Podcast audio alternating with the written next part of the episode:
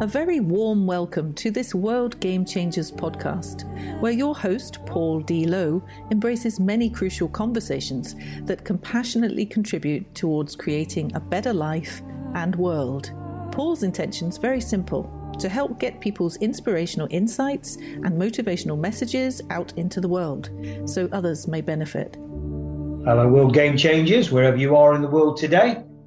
Welcome back to this episode the fifth and final episode around Peter Lowe's book, The Language of Winning. And without further ado, Pete, a very warm welcome to you, sir. And a very warm welcome to you as well, Paul, on this once again beautiful UK morning. okay, let's just hope, listeners, that wherever you are, the uh, you know if the weather's not uh, beautiful, then life certainly is. So, Indeed. Pete, we've been on this voyage of discovery around uh, the previous four episodes around your book, The Language of Winning. We've dived into some, what I believe is some fascinating chapters and topics, and uh, it's took us on a, dare I say, a weird and wonderful voyage of discovery. And uh, we come to the last two chapters in, in your book managing obstacles to success, and then the very final chapter, move to improve. So maybe a good starting point then is uh, managing obstacles to success. Yeah, it is indeed. It's a good one, Paul, and it's something that I genuinely believe is overlooked by an awful lot of people. There is the danger that when we are doing well, what we want to do is always continue to do well, and what we don't think of are the things we have to do to maintain that success. I know, I know you've heard me say on several occasions, and funny enough, I said it to a young golfer yesterday that just because you play well in one tournament doesn't give you the right to play well in another. You have to earn it every time you play, plain and simple. But it's not just about earning it, is it? It's about planning for it. Everything has to be planned for. Because if you're not planning, you can bet your bottom dollar your competitors will be planning.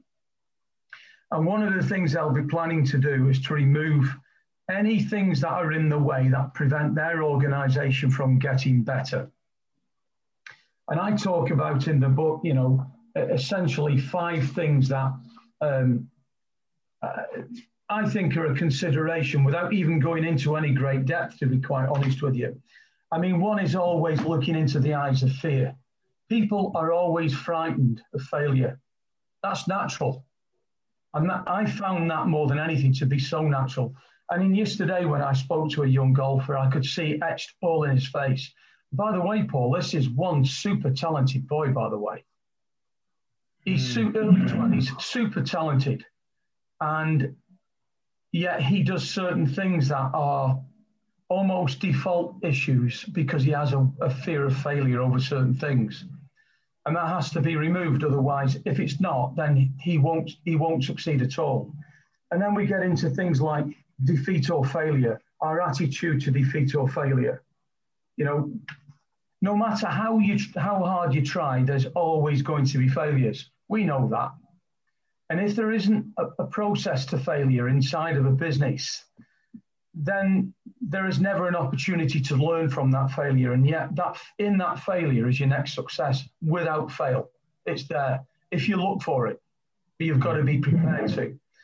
But where organizations create blame cultures and they want to look for a blame when there is a failure, then we have a problem straight away. Success has to be managed in itself. Um, because you don't just because you've succeeded once doesn't give you a right to succeed again. Leadership neg- negativity is an issue. Big expectations, sometimes expectations which are not set appropriately, uh, or that have been set in such a way that actually they've never been explained to people and how that they want them to achieve certain things. The consistent issue about changing mindsets. You know, this issue of, of influencing mindsets, Paul, I said it earlier on when that chapter came up, it never goes away, you know. It's not something that actually you crack and then you go, well, I can put that to bed now. You have to do that every single day of the week to the point where it becomes a very, very subconscious perspective.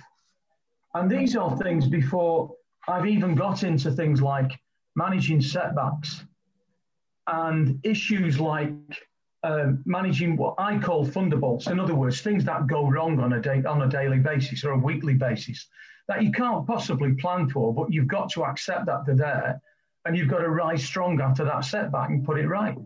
Mm. So there's an awful lot in this issue of managing obstacles to success, and with respect to leaders, that is their job.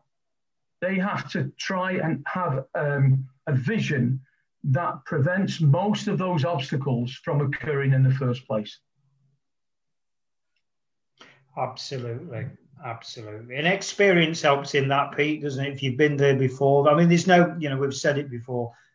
Ultimately, you can have all the talent in the world, but you start um, factoring experience and effort and work, then that is a winning success uh, story, isn't it? Yeah, Absolutely. You're absolutely spot on, by the way. And one of the things that experience tells you is the difference between what I call catastrophes or thunderbolts, um, you know, things that happen out of the blue and you can't plan for, or just good old fashioned poor leadership that creates failure through fear, through um, allowing what I call self adulation brought about by over celebration of successes achieved. That is one of the biggest things that I think is a problem. People achieve successes and they want to consistently celebrate it. You celebrate it by all means because you should do. But once you've celebrated it, Paul, it's done with and you've got to move on. Mm. Otherwise, you sink into an abyss um, called failure, which is just plain uncaring and being aware uh, of what people need. And that's just plain bad old leadership. But it is an abyss. Mm.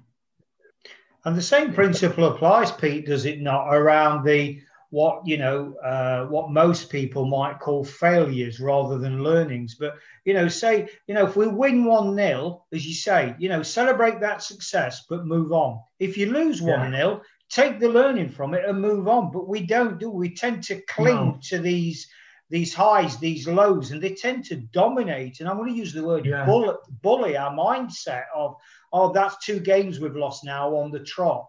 You know, 1 0, 1 0. There's, there's something in this 1 0, you know, we keep losing. No, you, you don't keep losing. It's two games. But it's so, but that's the trick of the mind, isn't it? To say, ah, you see, told you not good enough. You can't keep the opposition out. Just that sucker goal, that one punch, and that's enough. And we create this internal dialogue, don't we? Um, oh, yeah. You know, and if the leaders create that, uh, internal dialogue and that culture and that energy, they're going to pass that on, and that becomes then well a deep ingrained culture, doesn't it? Well, there is no question about that. And if your leaders create that, what chance is there for anybody else? Mm. At the end of the day, they are the people that say yay or nay to whatever it might be. Yeah. I mean, obviously, what we want people to do is to be able to influence things that go on. But you know what? the influence of people inside of an environment is automatically waned or weakened when they perceive that a leader's uh, mindset when failure occurs is one of looking for blame cultures. People will not put the head above the trenches, Paul, if that be the case. Plain and simple, they just mm-hmm. won't. And the second thing that goes with that is this, is that it's okay to reflect, by the way, when you do well. That's absolutely right. That's that is what you should do. In other words, why have we done well? What were the strengths out of this success? What were the minor strengths out of this success? In other words, the areas we've got to improve upon. But then not to reflect when you have when you haven't done well and you failed is I, I don't get that. I, I simply don't understand that. I think reflection at any time is critical. Mm. Absolutely critical. But reflection, Paul, with a purpose. You know, I spoke to this young player yesterday about practice with a purpose because I believe that his practice didn't have purpose. I've been watching him and he asked me to watch. And, and whilst what he was doing was okay, there wasn't purpose for development, if that makes any sense. And it's also the same thing with reflection. Reflect with a purpose to get out of it what you need to get out of it so others can use the failure to create their next successes. Because in those failures, Paul, it's not it's potential that we haven't done everything poorly. There might be some things that we've done unbelievably well. But what your performance may well have lacked at some stage is a, is a bravery, a mental bravery. Mm. And so we've missed out on what I call a potential moment in time, an opportunity for success, a moment in time. Yeah, absolutely. Yeah, I get it. I get it. Move to improve, Pete. The the final chapter. Move to improve.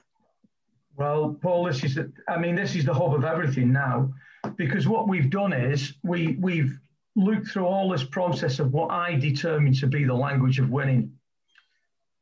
And if we get to a stage where there is a finality to it, then what point in the language of winning? There is no language of winning if that be the case. There is only a language of winning when we determine that actually where we are is, is not good enough anymore mm. because competitors are catching us up. And so we have to have a mindset to continual evolution there has to be a mindset to always want to look for different things. You know, and this chapter starts with a quotation from the great Sir Alex Ferguson. He said, Most people with my kind of track record don't look to change. But I always felt that I couldn't afford not to change. We had to be successful. There was no, no other option for me, and I would explore any means of improving. And, and it's not difficult when you look at that to understand that why they spent 27, 28 years or whatever it was at the top of the tree, winning trophies every almost every year and sometimes X number a year. So it's not really diff- difficult to see that. And then this thing about moving to or move to improve, it's just a play on words. It's about um, constant evolution, adapting and creating change all the time, because you know that what you've got now is okay. And by the way, and you know by this, Paul, new managers come into football clubs, they create a style of play, and uh, all of a sudden it's now very successful. but it takes about a season for people to get used to that style of play. And then the next year, they play that same club again, and they've now really sort of adapted to play against that club. And that style of play is no longer that efficient, it's no longer that successful. But they haven't evolved, the club that have created that style of play. Others have got used to it and know how to play against it now. It's not rocket science, any of that, is it? So one has to adapt and create change. And in order, in order to do that, what you're actually saying is when we're going to evolve is we have to look at a way of raising the stakes. Or as the great Pat Riley called it from the LA Lakers, up in the ante. You have to look to up the ante. Players have to know, workers have to know, employees have to know, teammates have to know, whichever way you want to put that down as, is that we have to up the ante. Now, how do we up the ante? What is the what information have we got? What knowledge have we got? What experience have we created in the times that we've been together that allows us to up the ante and create uh, higher standards? As simple as that. And so from that point onwards, what you decide is, and the last bit in that chapter is, and once again, a bit of a play on, on words, on the move, where to? So where are you going to move your standards to? And how do you know they're the right standards? So quite honestly, Paul, I think nothing stays the same forever, does it? Nothing at all. Um, doing the same thing over and over may be a comfortable routine, but it may not keep you in a prime position. So you have to be aware of something that I call a dark destroyer, and he's called Mr. Complacency. Because complacency is a self created toxic disease, and it absolutely infects organizations, and it can easily be stopped. But to stop it requires an awful lot of mental energy and a desire to want to go forward from the safe place, Paul, of a great standard you've already created. That's a safe place now. So you constantly have to change your safe place. I hope that makes sense. Mm. I just want to go back to um, you use the ex- the excellent example of Sir Alex Ferguson and his tenure at Manchester United for nearly three decades. And it brings in another angle, Pete, that does, doesn't it? Because I can remember the game, well, I'm aware of the game because I was actually there um, when Ferguson had got a, um, in his initial sort of spell at the club, had got a mm-hmm. really, really bad record to the point yeah. where the media had flagged up, and I think the club had actually flagged up. This was his last game, and if he didn't win it, he'd be out, he'd be gone. Mm. And that game was against my hometown club in the third round of the FA Cup, Nottingham Forest. Yes. Mark yes. Robin against the to- Forest absolutely annihilated Manchester United that day. And against the total run of play, Mark Robins popped up with a 1 0 winner. The rest is history. Manchester United went on to lift the FA Cup, and Ferguson went from to success to success to success after that.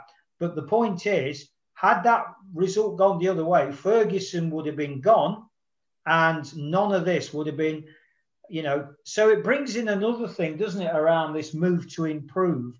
Brings in the word faith and you know sticking and believing yeah. what you've got is actually the right. Even when the winds of change are blowing against you, having that self belief, having that collective belief that do you know what this will turn, this will be okay. And that Manchester United stroke Ferguson um, example, Pete, is probably one of the most profound examples that I can think of. Uh, without doubt, With, without doubt, Paul, and you, you use phrases like faith and trust and, and stuff like that. And you're absolutely right in what you're saying, but on such small margins, often are the greatest successes achieved. You know, and that, as you were talking about at the time, was small margins. Mm. You know, but if you look at that, a man came into a club who'd won almost nothing for God knows how long. They won an FA Cup under Dave Sexton, and um, but they never won a league for some years. Champions League winners or European Cup as it was then back in '68. Mr. Ferguson comes in, but you know the one thing that he did have, Paul, which is so important, he had respect and reverence for the club's history. Mm. He understood that it was his or theirs to inherit, his leadership team to inherit, but never to ignore. And he'd never ignored it. And that club was built under him, or rebuilt, if you like, under him, but absolutely respecting the history of the past. In other words, that it was built with how they wanted things to be done, young players to be developed, young players to come through. They were the backbone of the club. So a great youth development program. And look at what they've done over the years. You know, look at what they've done. And it's it's beginning to start again there over, over at that place. But that's not insignificant either, because the man who's the manager there now, if you like, is a disciple, an ex-player of Mr. Ferguson's. And so he's picked up the things that are really important you know, and one thing that I take from that, by the way, Paul, was this constant thing about having a learning environment. Mm. There's a great learning environment there. That's why kids come through and become um, established first team players and serve the club and, and solidify the club's history. You know, so that great piece of business that the club did all those years ago and sticking with a man that they believed was the right man. Boy, has that turned out to be quite profound, hasn't it? Mm, hasn't it just? Yeah. You know, so um, this thing about evol- evolution and evolving, you know, I, I, look at it in two ways, Paul. It's the one where you've got this mega in, uh, successful environment uh, led by a mega successful man in his team who knows that they always have to consistently evolve because that's what the club is about, or that's what the business is about. But then you've got this place where potentially there is no success.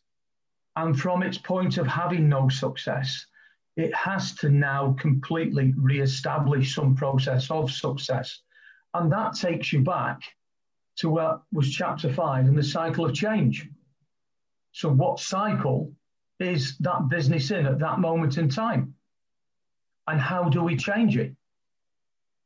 And without all those thoughts, then it's never going to change. Because it's leadership that's not truly steering the, the ship. The cycle of change. I mean, that brings in listeners, isn't it true to say that generally speaking, we as humans do not like change? Better the devil you know, and cliches like that kind of part of our conditioning from a from an early age you know, if it ain't broke, don't fix it kind of mentality. And, you know, all this stuff that we fed. And I don't think it, most of us actually stop and challenge that because we're taught it and it come from a good source, inverted commas, you know, parents or, you know, a much a community pillar or a, an employer or whatever it was. And we just take it at face value rather than having that, to quote Richard Gerver again, that childlike curiosity well, actually, you might be my mother, you might be my father, um, you know, or a, cl- a, close and a good source of uh, of input, but who says that's right? And and to have that confidence from a, a personal point of view, Pete, to keep what I call prodding and poking. Well, okay, Pete's given me a great piece of advice. Let me prod and poke that a bit more. Let me let me inquire. Let me be curious about that. But we don't, generally speaking, do we? No, no, absolutely not. And, and the reason being as I'm, i talked about um, one thing that was at the beginning of, the, of, of that um, chapter, obstacles to success, and that's looking into the eyes of, or looking into the eyes of fear, which creates failure. You know, change, Paul, is a very fearsome thing to people in work environments. It's a destabilizing word. It destabilizes the mindset. And the reason being is because the mindset automatically goes to negative. What happens if this happens? What happens? What happens with my job if this happens? If they change my job, what does this mean? These are hypothetical questions that uh, human beings ask, you know, probably subconsciously or probably to themselves. But the fact is, is that in change there is opportunity, and we said it in the previous podcast.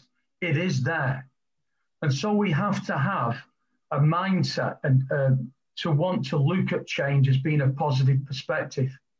How can I influence that change? How can I be a part of that change? And, you know, speaking from my own um, situation in football, what I knew about football was that nothing stayed the same often just for five minutes, if I was honest with you, Paul. It changed all the time, all the time. Um, and you had to be prepared to be flexible and go with things sometimes. And sometimes it was very difficult to see good in what you thought was, was established bad, for the want of a better way of putting it. But you have to. You have no choice. You have to do that because part of your job in any environment is to be a leader, even if you don't want the responsibility of leadership. And this is where I say, going back to this conversation that we've had in previous podcasts is this is that everybody in an environment has to at some time step up to the plate of leadership even if they don't have the responsibilities of leadership if that makes any sense. They have to step up to the fact that they have to be maybe tougher or be a mentor to people to speak well to younger staff for example. That's leadership paul. But it's not necessarily a paid responsibility that you're given. And so I contend and I believe that everybody in any environment is there to be a leader. And it's the leader's job of the entire place to ensure that what he or she does is to create leaders for tomorrow and never leave it till the week after. Because if you do, you might be something, you're missing something great in some of your staff because I really honestly believe this. There is potential for greatness in everybody. There really is. So you have to explore that. But to know that, or to, to know what that potential greatness is, you've got to know your people, haven't you? You have to understand your changing room. You have to understand those people who sit in your changing room and have a mega curiosity about who they are that's not being nosy. That's being incredibly productive. Absolutely. Yeah, absolutely. Well, there we have it, listeners. Nine chapters we've been through. Nine chapters of the language of the the language of the winning, even the language of winning. I don't know where that extra the come from. Um, um, anyway, by the by. So Pete, I want to thank you immensely for yet again for take us, taking us on this journey, this rich journey of discovery, insight, shares. You know, there's been for me a lot of inspirational stuff, and, and I know we speak the same language anyway. Uh, we've had many conversations now, so immense gratitude for you you know, for sharing the insights around your book. You're very welcome, Paul. Honestly, I've really enjoyed it. Um, it's always nice to be able to speak about something that you're proud about, your work, if you like. Sometimes it's not even your work, sometimes it's just a part of your life. For me, I actually think it's a part of my life, if I'm honest with you. Um, I didn't realize, if I may be a tad arrogant, that I knew these things, for the want of a better way of saying that. And it was only really when I was starting to read the book, or actually, sorry, write the book, having um, originally spoken at a, a, business conference in Manchester with this title uh, for the, the conference presentation, that actually I thought there was something in it that was worth writing. Mm. I'm glad I did. Well, definitely worth writing. Just invite you in, Pete, to share your contact details. Yeah. Uh, before we start to, uh, as I say, the, the, referee will put his metaphoric whistle in his mouth to blow full time. What's your contact details, Pete?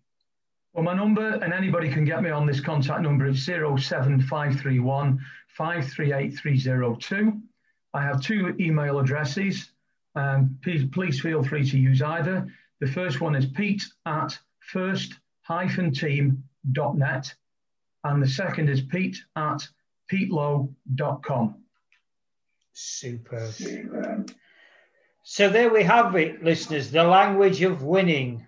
And all that remains now is for me to sign off. The referee will blow the whistle by saying, Remember, the game's changing. How will you respond? Thanks very much for listening to this World Game Changers podcast episode. Hopefully, you found it interesting and helpful. Drop a line to paul at worldgamechangers.org with any thoughts or questions you may have, and he'll be more than happy to respond. Remember, the world is changing. How will you respond?